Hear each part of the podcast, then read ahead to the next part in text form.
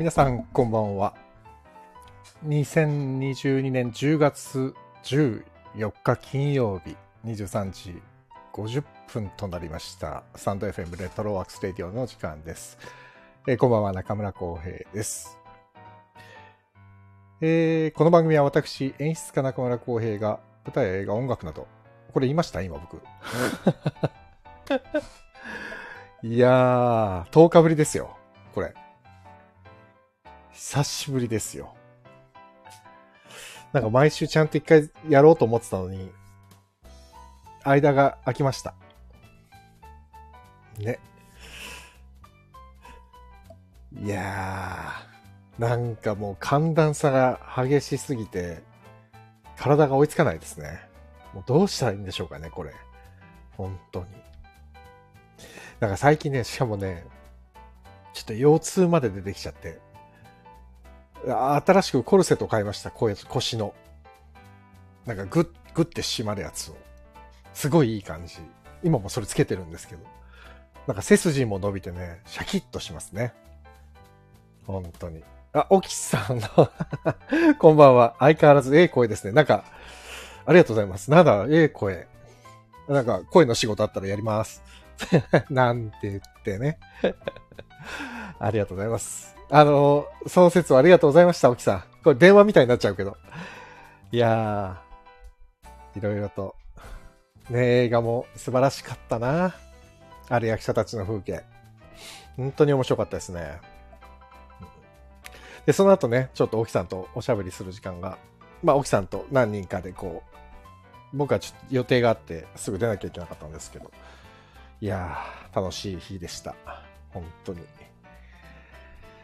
ねえ。でもなんかもう、さっきも言いましたけども、最近こう、雨降ったり、晴れたりで、急に気温が下がったりで、本当に体調追いつかないですね、なんかね。もう体がもうびっくりしちゃってて。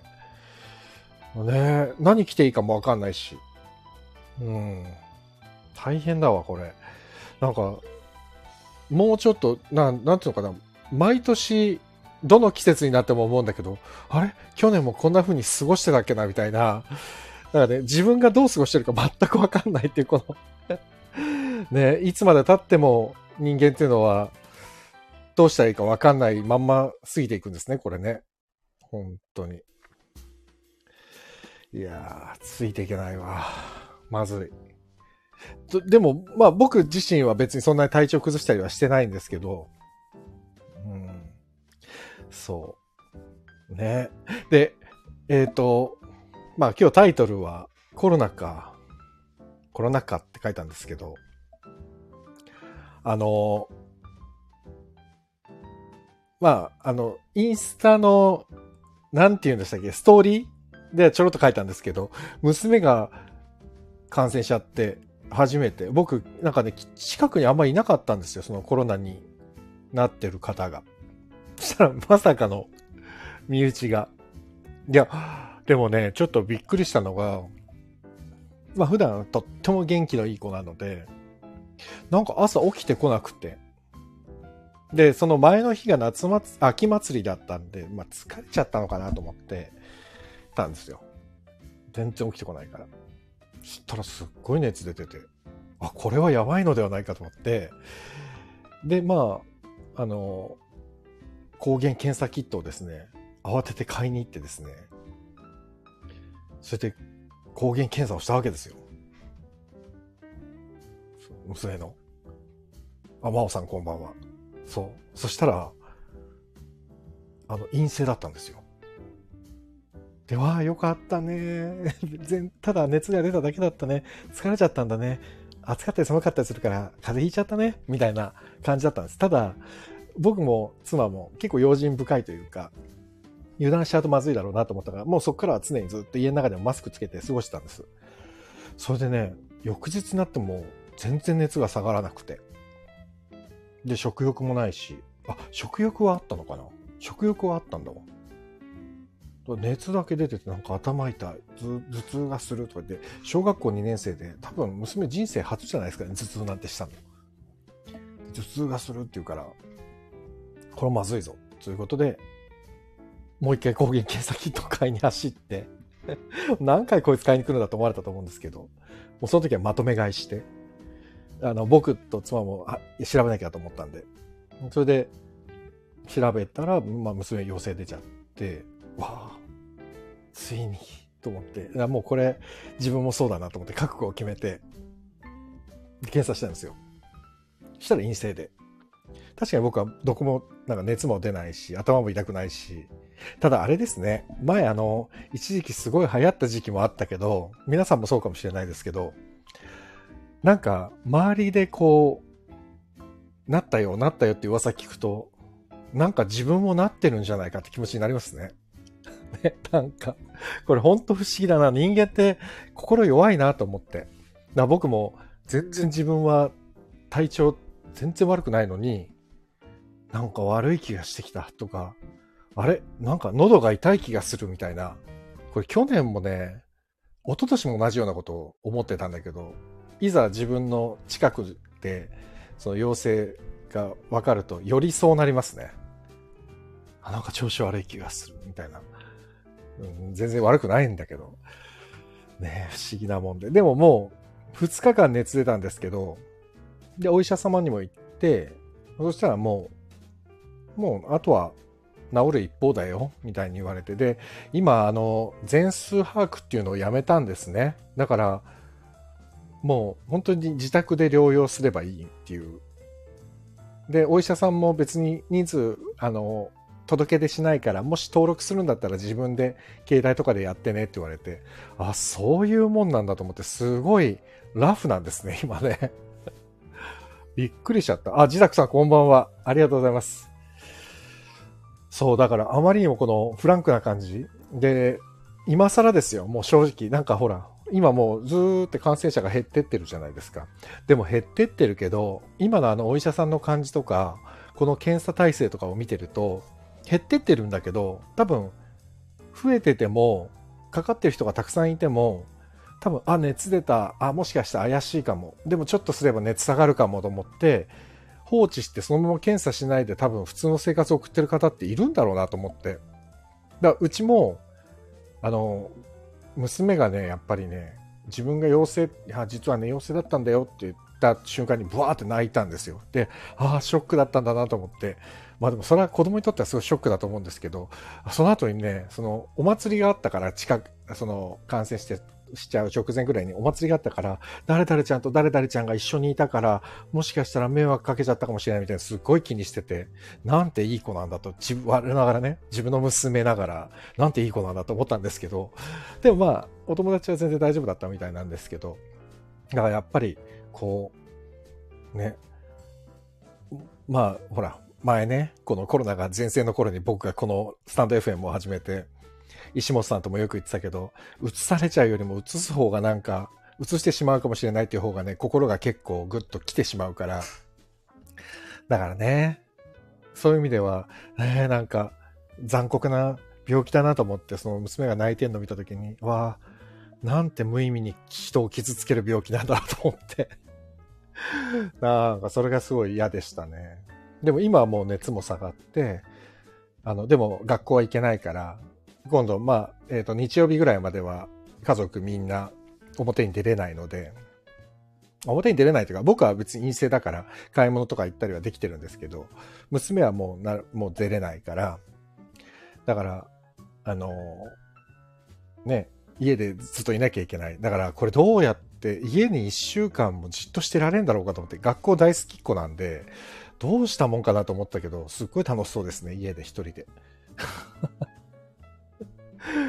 本当に。でもちゃんと午前中は、そのチャレンジ、あの、ベネッセのチャレンジやって、勉強して、で、勉強午前中したから好きなことやっていいかっつって午後好きなことやって、なんか楽しそうに過ごしてましたよ。で、今日金曜日でしょ？で、今度、今日明日だから土日超えたら月曜日から学校行けるんですよ。だからまあそれは楽しみみたいだけど、まあもう、この一週間、よく耐えましたよ。家の中での生活に、娘も。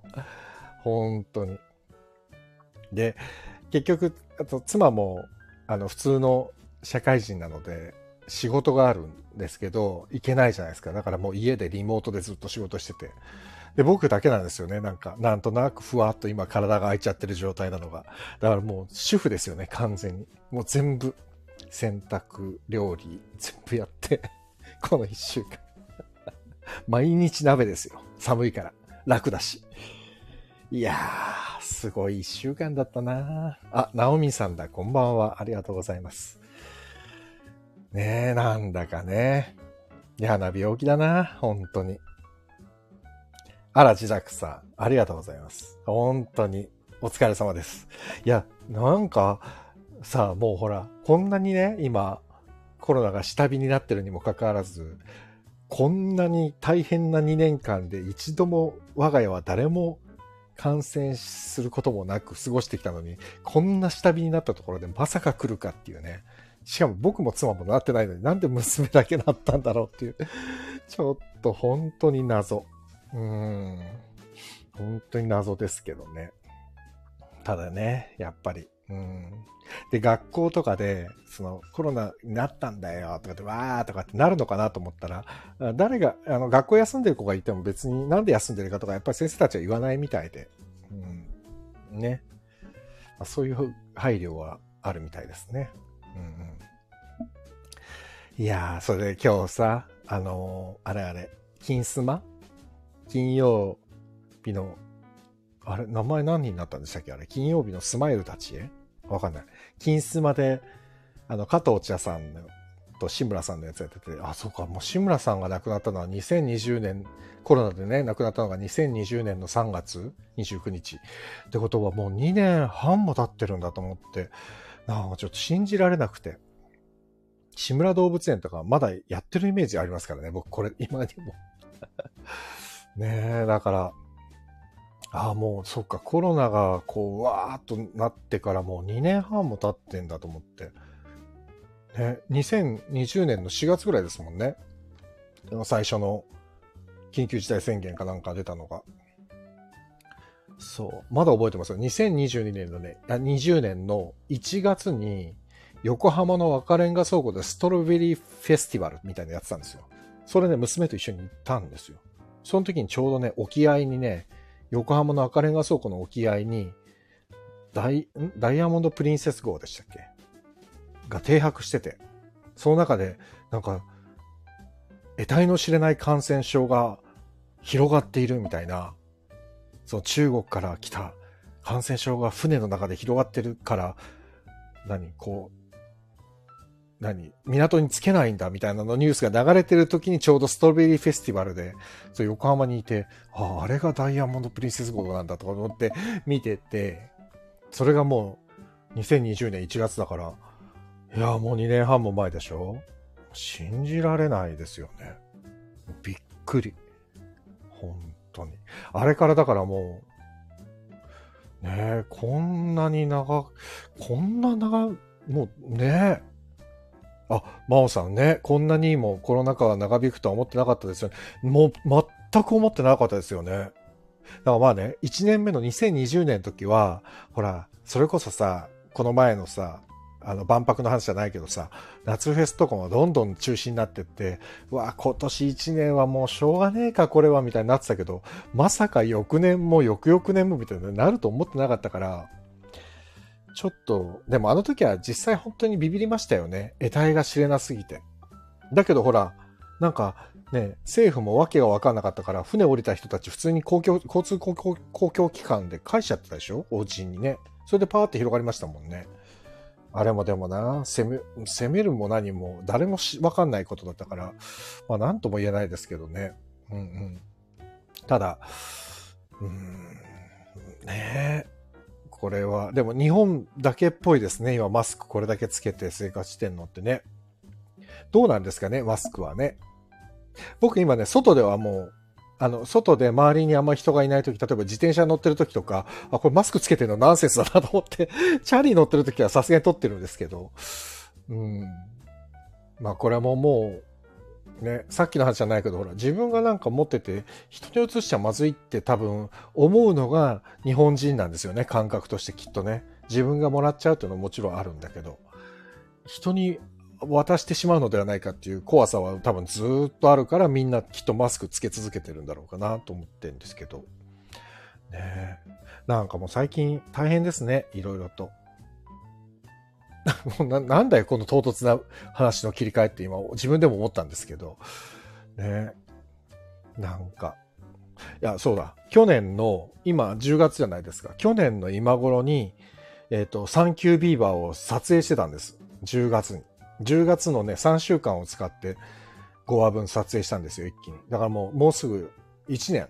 で、配信したのが今年の3月なんで、10月にとって11、12、1、2、3、あ、だから1、2だから4ヶ月間で編集して発表したんですけど、だからね、そろそろね、石本さんとかヒカルとね、1周年、撮影して1年経ったから、なんか次の一手をまたね、見てもらいたいじゃないですか。で、今コロナ禍でね、コロナの陽性が出ちゃってうちのうちの娘がこうずっと学校に行けなくて家にいるんですけど家にいる時にねこうサンキュービーバーが見たいって言ってねずっとねあのイベントでもらった DVD をね何度も何度も再生して見てるわけですよ。よく考えたら DVD 配っちゃったんだよなイベントで。これ見たいなと思ったら再生回数を増やしてくれるよりも多分 DVD 見ますよね。そりゃそうだよなと思って。DVD 配ったのは失敗だったのかな？と思いながらちょっと、結構ね、ばらまいたんですよ、DVD。非売品のやつを。これはちょっとどうだったんだろうな。まあいいや。だからサンキュービーバーちょっともう一回見てもらえるように、なんか面白いことを石本さんたちとできたらいいなと思ってるので、ちょっとお楽しみにしててください。あとは、最近の話題で言うと、円安？そんな話してもしょうがないか。円安？さっきなんか臨時ニュースで出たけど、148円ですってね。なんかどこまで行っちゃうんだろうな。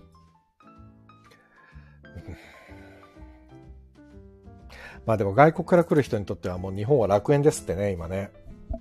もう物が安くて。向こうが高すぎるからね、今ね。いやー、円の価値はどんどん下がる。あとは？マイナンバーカード？こんな話もな。マイナンバーカード。あ、でも僕一個疑問に思ってることがあって、皆さんマイナンバー、ま、マイナンバーカードってもう作ったのか？なんかまだ4割ぐらいしか日本人の4割ぐらいしか作ってないんですってね。ニュースで見たらね。で、それでなんか今度保険証とか免許証とかいろんなものがこのマイナンバーカードの中に一括で入る風にしたい。で、来年の3月までに国民全体に普及させたいって、なんか今政府が言ってるんでしょ？え、でも来年の3月って今10月は11、12、1、2、3って5ヶ月で40%を100%にするってこと？これど、どうやったらそれできるんですかね？義務化しちゃうってこと？作んなかったら逮捕するぞみたいなこと？ど、どういうことなんですかね？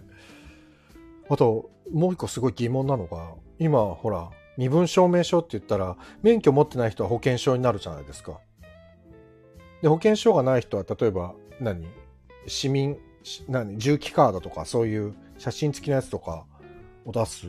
でもこれ、マイナンバーカードに一括で一一元化された場合って、これ、マイナンバーカードを落とした場合って、何を証明書の代わりに使って再発行したりするんだろう？だって免許証も保険証も一元化されてたら、どうやって本人確認する、して再発行するんだろうっていうのが、すごい疑問なんだけど、これは一元化しても紙のあの保険証は残しちゃいけないのかね？とか、なんかね、難しいですね。何がいいのか僕には全然わかんないです。ただちょっと銀行の紐付けだけは怖いなと思いますけどね。今のこのご時世で大丈夫なのかなと思って、お金、だって、ね、筒抜けになりますよ。自分の口座の中身が こんなのはちょっと怖いなって思っちゃうけど、皆さんはね、どう思ってんだろうね。わかんないけど。あとは、なんだろうな。今日は本当に何の準備もなくしゃ、今し勝手に喋ってるんでね。何のあ、そうだ、僕ね、えっ、ー、とね、この前じゃないや。昨日、今日だ。今日の午前中かなんかに、ツイッターをこう、バーっと見てて、ツイッターのやりとりをこうね、見てたらね、ちょっと喧嘩っぽくなってて、ツイッター上で。これってでもどう、なんか、で、その方が書いてるのを見て、あ、本当にそうだなと思ったんだけど、この喧嘩してる間にとっても冷静な方が一人いて、その方が、この短いツイッターの文章の中で、私の意見を変えるのは、なかなか難しいと思いますって書いててあ あ、そうだなと思って。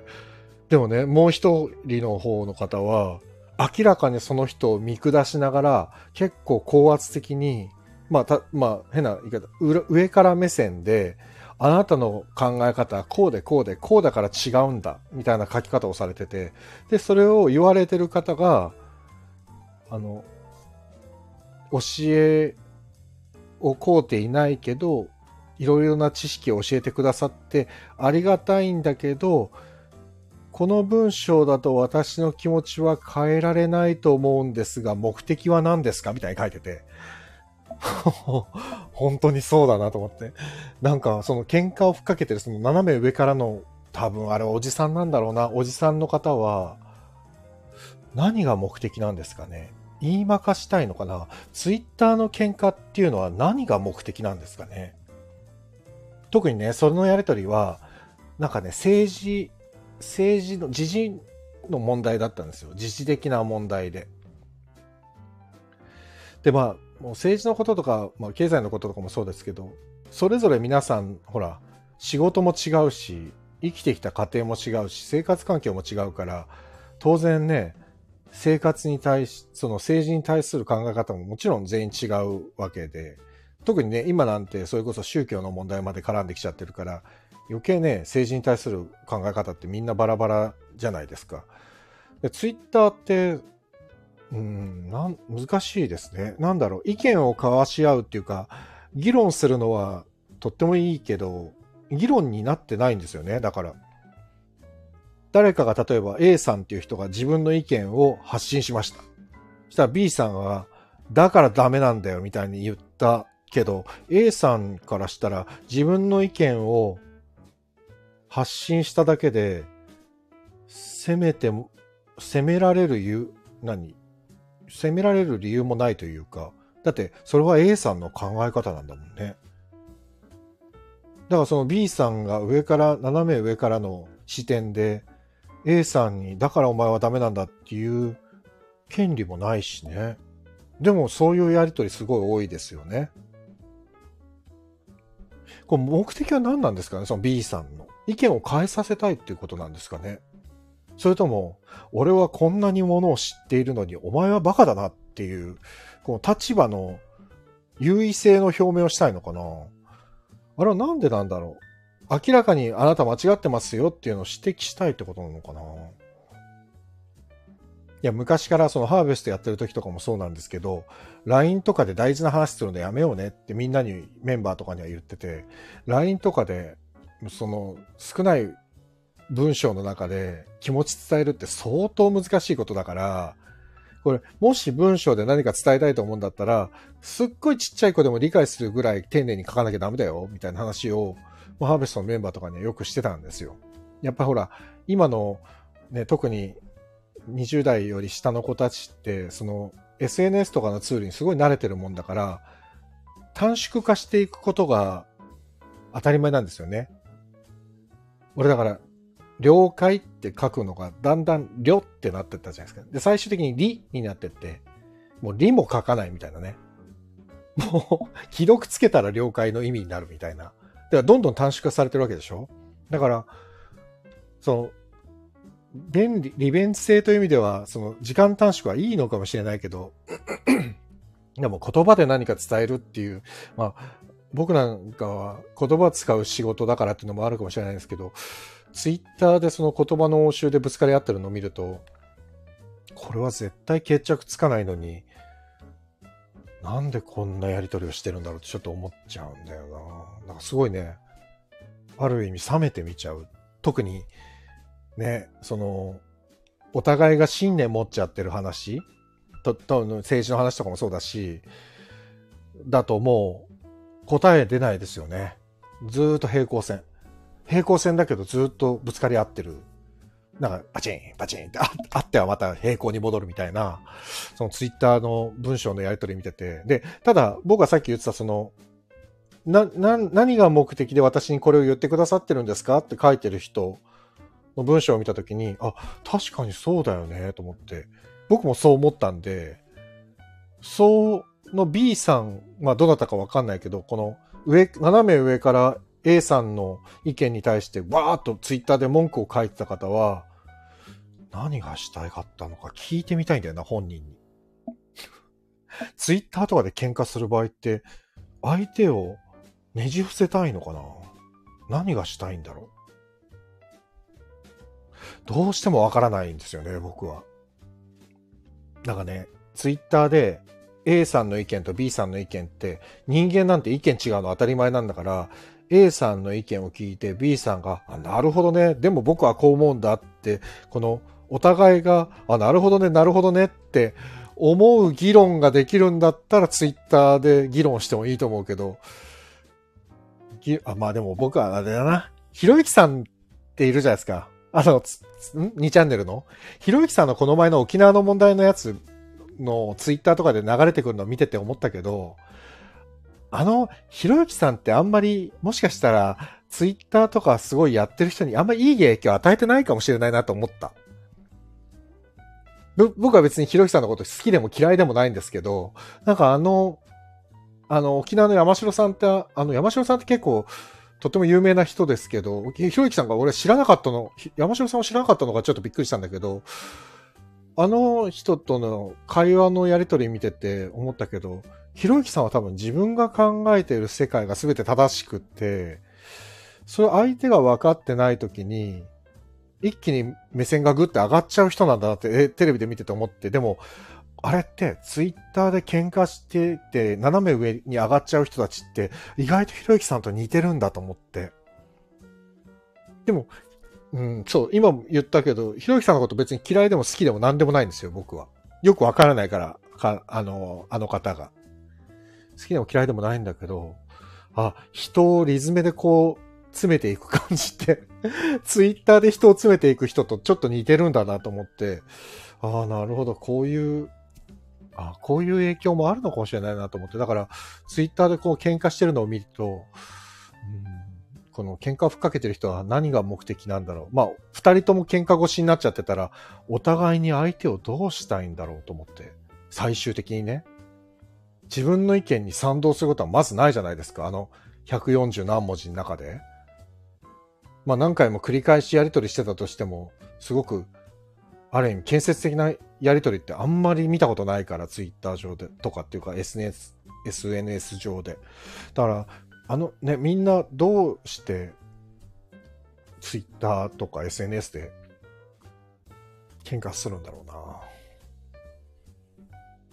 で、こういうことを、例えば僕が書いたら、この性善説やろうみたいなこと言われちゃうんですよ、きっと。性善説の中にままみれ上がって、みたいな。まあね、確かにそうだよね、と思うけど。世の中ね、みんな同じような考えの人ばっかりじゃないから。ね。あら、ともこさんだ。こんばんは、ともこさん。もうね、最近もう全然家からあんまり出れてないんでね、コーヒーを自分でこうドリップさせて入れている時間が一番至福の時ですよ、今。もういいコーヒーの香り、朝嗅ぎながら、はあ、今日も一日始まると思うのが一番楽しい時間になりました。ともこさん。そう、おうちコーヒー。いいですね。本当に。いやでも本当ね、ともさんもわかるかな？なんだろう。あ、でもいつから聞いてくれてたかわかんないですけど。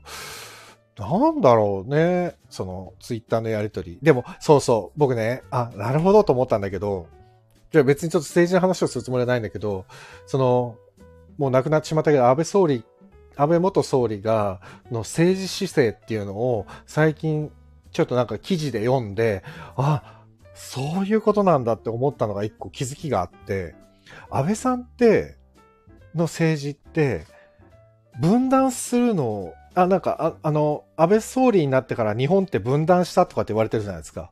で、アメリカはトランプになってから分断したとかって言われるでしょで、あれって、安倍さんって分断を狙ってたんですってね。常に。それはね、岸さんっておじいちゃんの時から。あの、岸さん一家はね、ずっとね、日本を分断させるっていうのが、あ、分、日本を分断させるというか、意見を分断させるのが政治手法なんですってね。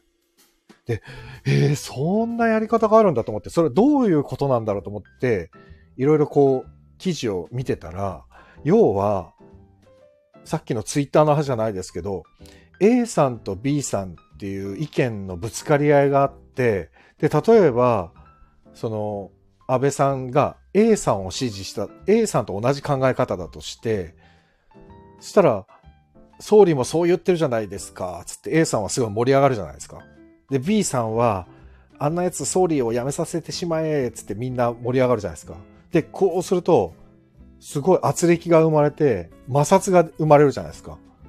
で、その摩擦が生まれた段階で、総理大臣がさらに A さんの方に肩入れをすると、B さんはもっと怒るじゃないですか。で、怒って怒って怒ってを繰り返していくと、その例えばなんか法律を通したい時とかに賛成する人の熱が異常に跳ね上がるんですってね。で、反対する人たちが跳ね上がってくれれば跳ね上がってくれる分、賛成側も熱を帯びて賛成してくれるから、一気にね、その政治がそっちに傾いたように見えたりすることがあるんですって。だから、まあ、ある種の炎上商法じゃないけど、その摩擦を生むっていうのをわざとやってるところが政治手法としてあったっていうのを記事で読んで、はぁ、と思って。だそういう意味では岸田さんは多分それがうまくいかないんでしょうね。多分摩擦させることもあんまり得意じゃないんでしょうね。ほら、安倍さんなんかほら、あんな人たちに負けるわけにはいかないんですよって、国民はあんな人たちって呼ばれ、呼んじゃって、あんな人たちって呼ばれた人たちがめちゃくちゃ怒って、あんな人たちって呼んだ安倍さんを絶賛する人たちまでいてっていうすごい摩擦が生まれて、その後ドドドドドってなんかいろんな法案が通っていったっていうのは、ああ、あの人の思惑通りに物事が進んでたんだなと思ったらちょっと怖くなりましたね。でも、だからツイッターとかも、まあ、ひろゆきさんとかも同じような感じなのかもしれないけど、正しいとか正しくないとか、ねえそんなのは人それぞれ違うわけで、じゃあどうすればいいのって言ったら、やっぱりもう建設的に、こう、議論を交わしながら、こう、なんつうのかな。お互いが譲歩し合っていくしかないはずなんだけど、今はもう、譲歩も世の中にはあまりないしね。難しい。今僕がこれ喋ってることも答えが一切ない話してるんですけど。でもなんか、そう、ツイッターのその、今日見てた朝の、その、喧嘩、喧嘩？うん、一方通行の罵声というか、なんかそれ見てて、あれ、昔からこんな感じだったのかなと思って、僕はまあ小さい時は自分がね、小さい時なんでみんな政治に対してそんな興味があるわけじゃないから、政治とかそういう議論っていうものがわからないから、気にしたことはなかっただけで、昔から大人ってこんな感じでぶつかり合ってたのかな？いや、SNS ができてより変な感じでぶつかり合ってんのかなとかなんかね、いろいろ、ほら、家から出れない分考えますよね。そう、ともこさんさ、SNS 上での喧嘩って見るに耐えないですよね。だって答え行き着かないもん、絶対。なのに、罵り合っちゃってるから、じゃあ何したいん、け結局、双方にどうしたところが最終決着になるんだろうと思って。難しいな。あ、そう、誰もいい気持ちにならない。で、見てる方もならないし、多分書いてる人も、このクソってなってる自分を後で冷静で考えたら、冷静に考えたら、はあ、嫌な自分って思うだろうなと思って ねえ、なんで、なんでなんだろうなまあ、全然いい人ぶるつもりはないんだけど、本当に、もう、うん、不毛、不毛だなと思っちゃうんだよな。SNS 上の喧嘩。で、コロナになってね、余計人と会えない時間が増えちゃったから、架空の、ね、バーチャルな世界での、そのやりとりがあまりにも増えちゃったから、うーん。ともこさん、そこにエネルギーを費やしたくないです。ねえ。本当に。時間があるとね、見ちゃうじゃないですか、ツイッターとかって。そうするとね、そういうやりとりがあると、え、何このやりとり、どうやって決着つくんだか、ついたんだろうと思って、ずっとこうリプライを追っていったら、最後、全然決着も何もつかないで終わってることが、ほとんどっていうか、決着つくことないじゃないですか、ああいうのって。えー、真央さん。不毛なやりとりのはずなのに、相手を言い負けさせたら勝ちみたいな価値観がツイッターにある感じがします。あ、そうそう。でも、相手をさ、言い負かせるってことってほとんどなくて、相手がもうめんどくさくなってやめちゃうっていうの、だから、根比べみたいなところあ、あ、そういうことか。根比べしてるのか、みんな。でも、根比べにしては言葉が汚いよね、なんか。うん。でも答え出ないからさ。で、今僕がこれ喋ってる話題もこれ答え出ないから。うん。嫌ですね。だから今日ね、朝からそのツイッターのやりとり見てて、僕 A さんと B さんで、その A さんが私をどうしたいんですか？この目的は何なんですか？って書かれてるのを見たときに、あ、僕もそう思って今読んでいましたと思って、ちょっと A さんの方に気持ちがグッて寄って、そしたら B さんはその後ね、書くのをやめちゃったんで、多分。その後もう追ってないんでわかんないんですけど。ってことは B さんは言いまかされたのか、それとも、あ俺の目的は何なんだって、そこで気づいたのか。でもそれ気づいてたとしたら悪くないだろう。うん。と思いますけどね。だって意味ないもん。ね。むしろ、ツイッターやってて自分と違う意見の人がいたら、あ、この人自分とこんな風に違う意見なんだ。なんでこんな風に思うんだろうって聞くんだったらわかるけど、いや、それは違うよ。つってバーって自分の意見を押し付けちゃったらもうそれで終わっちゃうもんね。議論、議論にならないでね。人の考えに勝敗つけてどうなるんですかね、ナオミンさん。本当にそうですね。考え方って人それぞれだから、10人違って、ね、みんな違うから面白いんだけどね。と思うけど。だから演劇とかできるんですけどね。違う人たちが集まってるから。同じ考えの人しかいなかったら、なかなか芸術と生まれないだろうな。っていうか、まあ仕事とかもそうですよね。仕事とかもきっとね。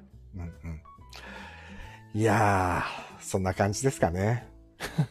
どんな感じだよっていう。全然答えはやっぱり出なかったけど。うん。わからん。うん。前、そうそう。あの、最近ちょっとあんまり話せてないんですけど、オトちゃんって、ここのスタンド F での人気者のオトちゃんとかとも話したんだけど、この喧嘩をする、その、SNS 上での言葉のやり合いって、果たして本当にこれは何かこの、生み出、生み出されるものがあるんだろうかっていうのを話したいよね、一回みたいな話をしてて。まあ実現はまだしてないんだけど、うん、結局やっぱりでも答えは見つからないし、うんね、表現の自由って言っちゃうと何でもありになっちゃうし、でも表現の自由は絶対守られなきゃいけないしとかね、もうわからん。やっぱり答えは出なかった。ごめんなさい。僕もこんな話題を振っといて一切答えが出ない。ただ、140何文字ってあのツイッターの中で相手を変えさせる文章力のある人はそういないっっていうのが答えです。自分と違う意見の人をツイッターの140何文字の中で説得できたら相当その人は作家として天才ですよね。うんと思いました。なんだこの話は。ちょっとすいません。わけわかんないことになっちゃったな。まあちょっと、おいおいね。また、あれしよう。しかし私の中で演劇ってぶつかり合うイメージはどこから来てるんでしょうか？あ、演劇ってぶつかり合うイメージあります？あ、ん？ナオミさん。え？えー、っと、ぶつかり合うイメージ。あれかな？あ、でもね、これはもう、なんか演劇のレッスンとかであれするんですけど、物語の構成って、あ、怒鳴り合ったりしてる稽古か。稽古か。でも今それ最近すっごい問題になってて、パワハラ？とかで、なんかね、あ、ちょっとこの終わりの音楽かけたけど、全然終わんなそうな話になっちゃうんですけど、演劇のそのパワハラとかセクハラの問題っていうのが今最近すごいじゃないですか。ちょっと、もうちょっとお下げよう。そうね。そうね。僕が20代前半の時って、確かにね、あ僕は大学の時に始めて、大学の先輩ってめちゃくちゃ優しかったんで、怒鳴られたことなんてほとんどなかったんですよ。で、お前すごいぞ、天才だぞとか言って、公平はすげえお前役者としていいじゃん、いいじゃんってもうチヤホヤされて、僕ちょっとね、調子乗ったんですよね、多分ね。で、外部の客演先に行ったら、まあ怖くて、その客演先の周りの人たちが。すっごい怖くて。もうお前に合わせて芝居やってやってんのはわかんねえのかよとか言って突き飛ばされたりなんかしちゃったりして。だから天狗になってた自分が、の鼻がへし折られた瞬間が実際あって、でも、そうね、突き飛ばすとかって、僕はもともとね、小中高って野球やってて体育会系だったから、全然突き飛ばされても、これは先輩からの愛の無知とかっていうわけのわからない、その、感覚で、全然受け入れられちゃってたんですけど、今、その突き飛ばすなんてやったら大問題になっちゃうんですよね。パワハラで。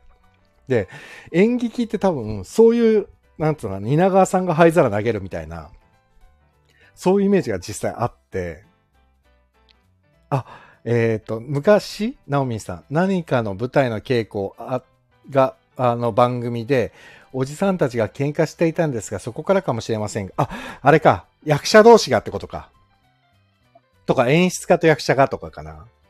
あ、でもね、それはね、あのね、当人同士が納得してやってるんだったらありなんですよ。だって、ある種議論だから。稽古場での議論なんだけど、ただ、例えば演出家ってすごく得意的な立ち位置で、優位性があるじゃないですか。演出家ってその作品を全部仕切れる権利があるから。だからその、優位性に立った上での圧力かける言葉かけちゃうと、今パワハラになっちゃうんですよね。でもね、昔はそれが当たり前だった。蜷川さんが灰皿投げるっていうのも、演出家っていう人が灰皿投げたら、やばい、神様が、なんか稽古、稽古場で神様ある種演出家なんで、神様が激怒しているってなって、役者はひれ伏すしかないみたいな。それはね、昔の演劇では特にあって、まあ今もうね、今でも大変有名な演出家、絶対名前は言えないですけど、とっても有名な演出家の方、めちゃくちゃ怖くて、でその人は、からお世話になった人は、今はテレビでめちゃくちゃ売れっ子になってて、たまにその演出家の話をしたりする。でも、その時のとんでもない暴力的な演出っていうのは、表には出てこない。それを多分みんなで守ってるんでしょうね、その演出家をね。うん。ただ最近ほら、ツイッター上とかでも、あの、ハリウッドで活躍されてる俳優さんが、日本はパワハラもセクハラもちゃんと、何、整理されてなく、制御されてなくて、無法地帯だ、みたいになって、なんかアンチテーゼして一気にこう演劇界もテレビ映画界もわーっと動き始めたっていうのがあるんですけど、ただ、うん、僕はだからその暴力的なこととかパワハラまがいの演出とかっていうのは一切やったことがないタイプの人間。まあ、ただな、これも難しいんですよ。まあ、早川さんとも喋ったんだけど、本人がやってないと思ってても、受け手の問題なんでね、受け手がこれはパワハラの発言だと思ったらもうそれパワハラになっちゃうから、僕ももしかしたら人を傷つける演出をしているかもしれないので、これ何とも言えないんだけど、そう、だから演劇ってでも、でも、うんと、それとは、パワハラとは別で、ナオミンさんが言ってる、その熱っていうのは、確かに実際稽古場ですごくあって、その、いい、まあ、どの仕事でもそうだと思うんですけど、いい作品を作るために、こうだろういや、そうじゃねえよ、こうだろういやいや、もっとこうした方がいいってっていう、この、白熱するときは確かにあります。ただすごく今冷静な現現場の方が多いけど、確かにそれはある。で、それは同等の立ち位置だと成り立つんだけど、それが演出家っていう優位性のもとでやっちゃうと今度パワハラになる。で、実際それで役者が演出家に言われた通りに、本当に傷ついていくっていうことも今まであったし、多分、今もどこかであるかもしれない。だそれは絶対僕はダメだと思うんですよ。うん。もう絶対にそう、一つの作品に向かっていくカンパニーの一員として、演出家は確かに決定権はあるけど、立ち位置としては多分一緒のスタッフっていう、演出というスタッフ、キャストというスタッフっていう同列で多分いないと、もうこれから先の時代は無理だし、無理でしょうね。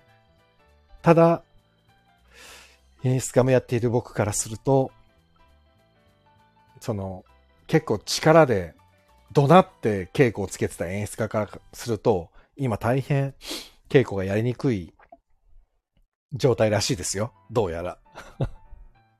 僕はほとんど何も変わらないし、例えば僕が最近一緒にやらせていただいている蓬莱竜太さんも、とっても冷静に演出する方なので、そう。だから、まあまあ、蓬莱さんとか僕とかも何にも変わらないんですけど、そう。あと、ナオミさん、かっこいいなって思ったので、良い意味でのぶつかり稽古です。あ、でもそうそうそう。あのね、立ち位置が、さっき言った通り、同じ立ち位置でやり取りしてる時っていうのは、往々にしてぶつかることはありますね。それは、お前の意見が間違ってるとか、お前のやり方がダメなんだとかっていうやり取りじゃなくて、ここもっとこうした方が絶対面白いってとか、いや、こここうやった方がお客さんには分かりやすいってみたいな、どうしたら良くなるかみたいなやり取りは結構ある。うん。でもそれが多分健全かもしれないですね。うん。ただ、お上の圧力みたいな演出じゃなくて。うん。